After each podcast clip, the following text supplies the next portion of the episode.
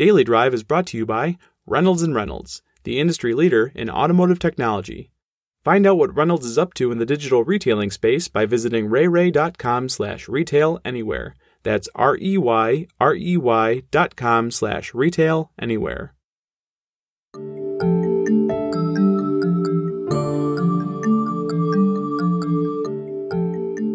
Hi, everyone. This is Steve Smith with Automotive News. Welcome to Daily Drive for Friday, September 24th.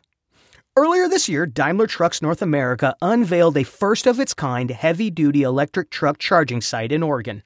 Dubbed the Electric Island and created in partnership with Portland General Electric, the site, located across the street from the truck manufacturer's North American headquarters, is open to the public and designed to primarily charge heavy and medium duty electric trucks, buses, and vans. It can also charge light passenger vehicles using multiple types of chargers. Nate Hill, head of charging infrastructure at Daimler Trucks North America, says having multiple types of chargers, all equipped with industry standard CCS1 plugs, in one location is only one thing that makes the electric island unique. He also says the island sends a signal to the entire industry that DTNA is serious about efforts to electrify the commercial portfolio. Serious about commercial EVs indeed. In February, Daimler announced it would spin off its commercial vehicle operations. In July, Daimler's Board of Management and Supervisory Board gave approval for the reorganization, and shareholders will vote on that plan during an October 1st general meeting. Hill says beyond sending a signal to the industry, the electric island is also meant to drive innovation, accelerate the push to EVs, and also serve as a learning and R&D platform certainly for DTNA, operators, and in some cases consumers. Remember, anybody can stop by the one acre island and use it, but also for public partners like Portland General Electric that need to understand the impact of EVs on their operations and figure out how to best prepare for that future. What else is unique about the electric island? What's the plan to scale? And how important are private public partnerships in the push to electrify transportation? We've reached Nate Hill, head of charging infrastructure at Daimler Trucks North America, at the company's headquarters in Portland. Nate, thanks so much for joining me today on the Daily Drive podcast. How are you? Steve, I'm doing great. Thanks for having me on the show today. Thank you for taking a few minutes. Daimler Truck and Daimler Truck North America are doing some very interesting things in the electrification space, in the commercial vehicle space. Why don't we start today's conversation? If you could take a moment and describe the Electric Island.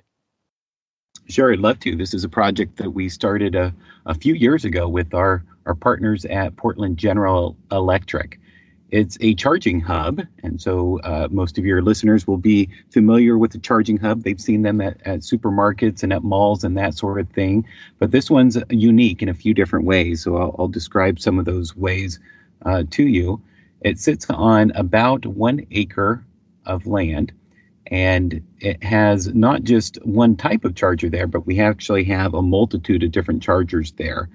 Uh, so that we can try out the different chargers with our electric trucks that we've been developing over the last few years, and so that we can give experience to our customers uh, with each of those different chargers, many different chargers will work with our electric trucks, and we wanted to give them the option or the opportunity to get their hands on a variety of different chargers. Another unique thing about this site, and the the the probably the most important feature, is that this charging hub allows for full-size commercial vehicles. These are Class 8 semi trucks with the trailer, a 53-foot trailer, to pull in and then pull through after they're done charging. And as far as we can tell, there is no other site like this in the United States. We've been making that claim for for a few months now, and uh, no one's disputed it yet. So I think we we are confident in making that claim, and and that that that's a critical thing uh, for for sure to have that feature. Uh, if you've ever driven a semi truck, they're not easy to handle. They're very difficult to maneuver around, and the idea of trying to pull into uh, a charging hub that was designed specifically for passenger cars is just a deal breaker. It's not going to happen. I've tried it multiple times and it's not a pleasant experience. So that's another feature of this electric island. I can't even back up a trailer that's attached to my SUV. I can't imagine doing it with a Class A truck. It is certainly a talent. Why the initial focus on commercial vehicles? Obviously, this is an innovation created by Daimler Truck North America, but is there a deeper reason why the uh, focus initially on commercial vehicles? Yeah, you know, really for us, we that's ex- that's exactly what we do. We're the leading commercial vehicle manufacturer in North America, and we are making significant uh, progress in uh, electrifying our portfolio. We have two new electric models coming out uh, next year. We introduced an electric school bus this year, and as we looked around at the landscape, uh, uh, the infrastructure landscape, there's there's nothing out there really to support. Um, uh, the charging of these vehicles. And so we wanted to do something unique, something new, something that sent a signal to to the entire industry that Daimler Trucks North America we're we're serious about our efforts to um, to electrify our portfolio and and bring other zero emission vehicle technology uh, to the market. Just to clarify, is this electric island equipped to support only Daimler truck vehicles, or does it support broader commercial vehicles by other manufacturers.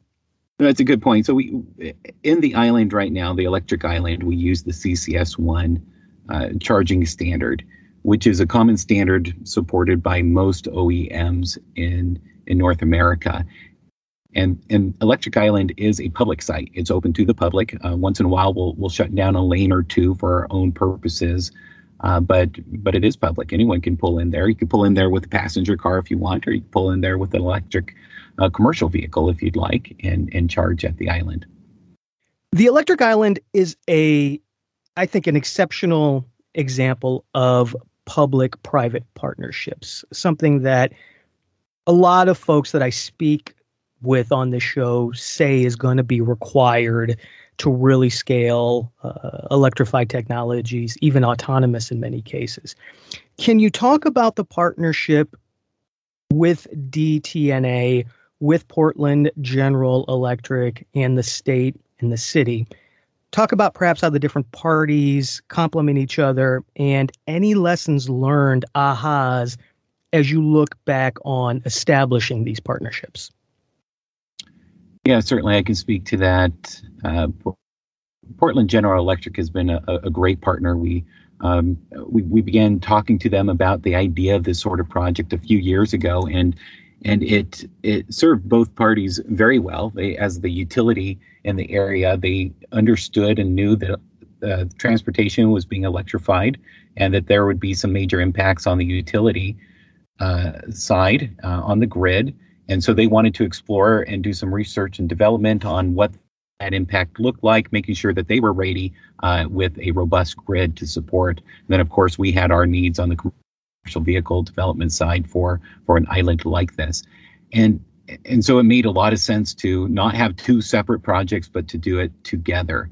The state uh, obviously knew about it; it had to be approved by the uh, by the Public Utility Commission, and they were supportive of it uh, and had some uh, suggestions and some modifications there. And then the city of Portland as well, very, very, very supportive. Of course, as you introduce a new concept like this at the power levels that we were introducing it, it required permitting and approvals, and some of those processes can be very onerous and we we really appreciate the city stepping up and trying to uh, move that through their processes as quickly as possible within their guidelines.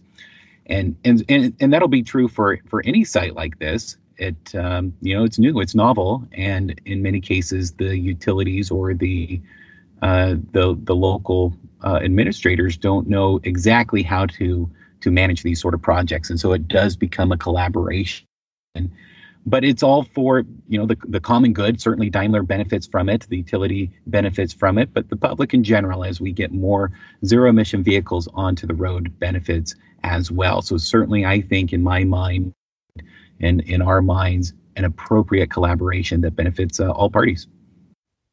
We'll be right back with more. As online experiences exploded this past year, it was clear dealers needed an approach that kept them in business for the long term. Chris Walsh, Casey Edwards, and Dave Bates, top Reynolds executives, sat down to discuss today's digital retailing landscape. Here's an excerpt from that roundtable discussion. So what are dealers trying to do to get this fully online and online to in-store experience?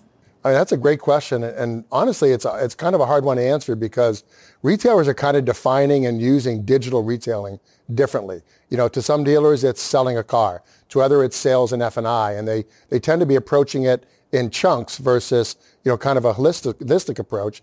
And then you end up just focusing on one or two things when you need to focus on, you know, more of a big picture. Digital retailing is dealership operations, period. Reynolds' Retail Anywhere approach focuses on streamlining dealership operations and improving profitability. For more information about this big picture holistic approach, visit reyrey.com slash retail anywhere. That's R-E-Y-R-E-Y dot com slash retail anywhere. So what have you learned since the island became operational in April? Oh, we we learn new things every day, Steve. Uh, the the thing that stands out to us is that as we've worked with many different manufacturers of these chargers, and we have quite a few different uh, ones installed in in the island right now.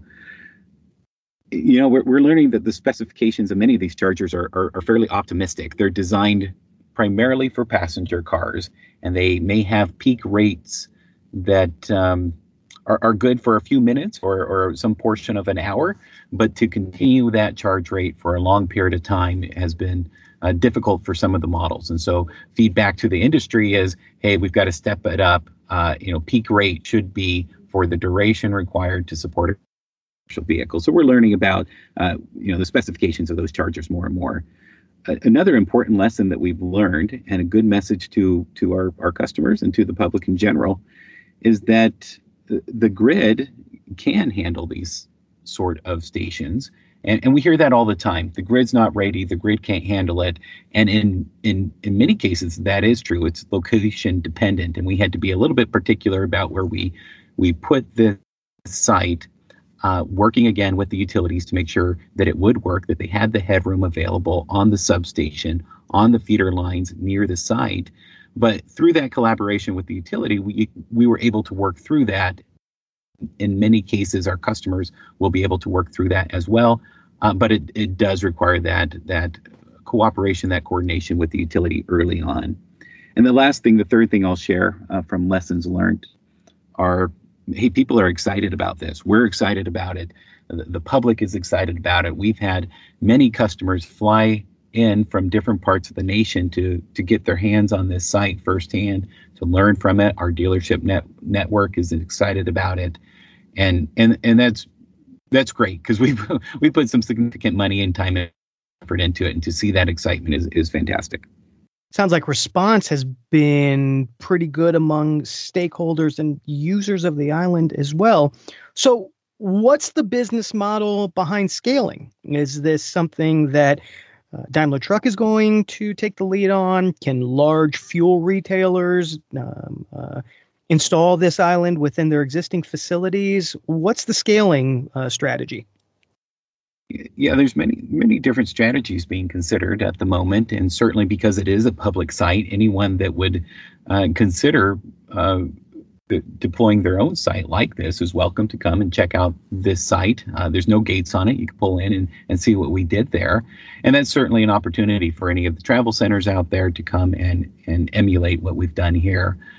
Uh, Daimler, we are in conversations with travel centers. We're in conversations with others who are interested in the space.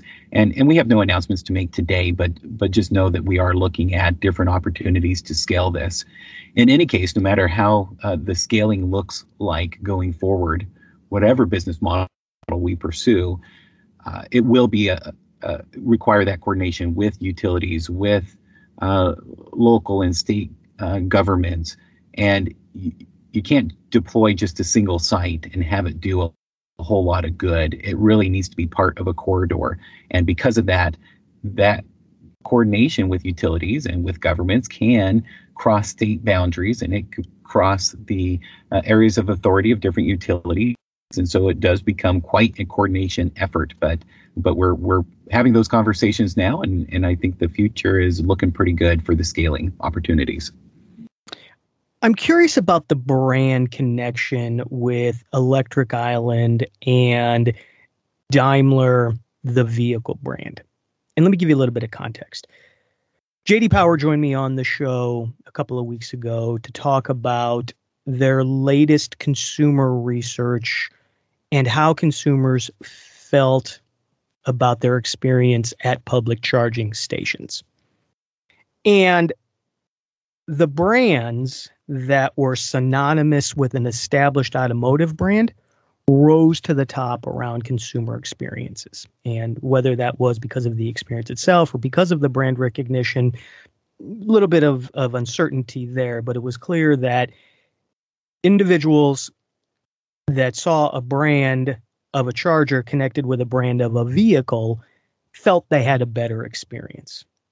If you apply that to this, is there a brand connection underway at Daimler that connects the consumer experience of charging with the consumer experience of a Daimler electric vehicle, be it commercial, be it light uh, passenger vehicle? Yeah, it's a great question, Steve. And and you know, branding is incredibly important to us, and we know adds a lot of value to the customer. Our our brands have been around for for for many decades. In many cases, the Daimler name itself has been around for over a century, and and that brings um, you know a sense of of comfort and um, and guarantee with it as we electrify our fleet, it became apparent that uh, the charger is not just uh, a piece of equipment that you use to to charge your vehicle, but it's really an extension of the architecture of your vehicle. In many cases, the communication has to be done right. The specifications have to be matched up properly. And, and because of that, if you go to Electric Island, you'll notice that we have uh, one of our own chargers there that we've uh, we've worked with a partner on. Uh, but it, the Detroit eFill chargers is a new series of chargers that we've introduced to the market. As I mentioned earlier, our vehicles are compatible with anything that has a CCS one uh, connector on it, and and those and and we'll charge with those. But your best experience, your the the charging sessions you can rely on, uh, the the additional information exchange between charger and vehicle you're going to get that with with our charger, the Detroit branded charger. And so we we do recognize that connection, that that deep need for the interoperability, that deep need for integration, and we are pursuing that and offering those options to our customers. So what's next for the Electric Island? Um, we you, you, talked about a little bit of the scaling strategy. No big announcements, as you said, that you can make today. But broadly, what's next for the Electric Island? yeah, we'll continue to use it for, for research and development. We will be adding additional chargers to the island over the next few months. Next year, sometime, we hope to uh, to to add a charger capable of above one megawatt of charging, and that will be for research and development purposes, driving towards a future production date uh, for for that charger and vehicles that can uh, that can utilize that charger. So we have many things uh, planned for it. We also will add uh, solar generation. Uh, uh not a lot, not enough to support the entire site, of course, but we'll add some. Uh, and then also battery storage, on site battery storage will be included there. All of these different components will be used by PGE, by Daimler to, uh, to enhance future offerings to our customers and to ensure grid stability going forward as these uh, these sites are are, are replicated uh, in some way or another across the country. Any possibility that these islands will also serve as a source for hydrogen, a, a broader alternative fuel uh, filling station, if you will? Sure. And at Daimler, we've invested heavily in hydrogen, and we know that there's a future for hydrogen uh, as a complement to uh, a pure battery electric uh, commercial vehicle for sure. We we don't have built into this site uh, any hydrogen components at this time, and and we remain open to including that in Electric Island, uh, and we'll continue to have discussions with PGE and with uh, with Portland, the city of Portland, about that. But if we don't include it here, it will be we will have some uh, hydrogen pumps uh, nearby for sure. Nate, thanks so much for spending a few minutes with me today on the show and sharing the story of the Electric Island. Terrific innovation. Kudos to you and your team. And we look forward to learning and hearing more about this in the future. Appreciate you taking a few minutes. Happy to be here, Steve. Thank you for your time. That's Daily Drive for Friday, September 24th. For breaking news, go to autonews.com. And to catch up on all of our episodes of Daily Drive, go to autonews.com forward slash daily drive. As always, thanks for listening and have a wonderful weekend. I'll be back on Monday.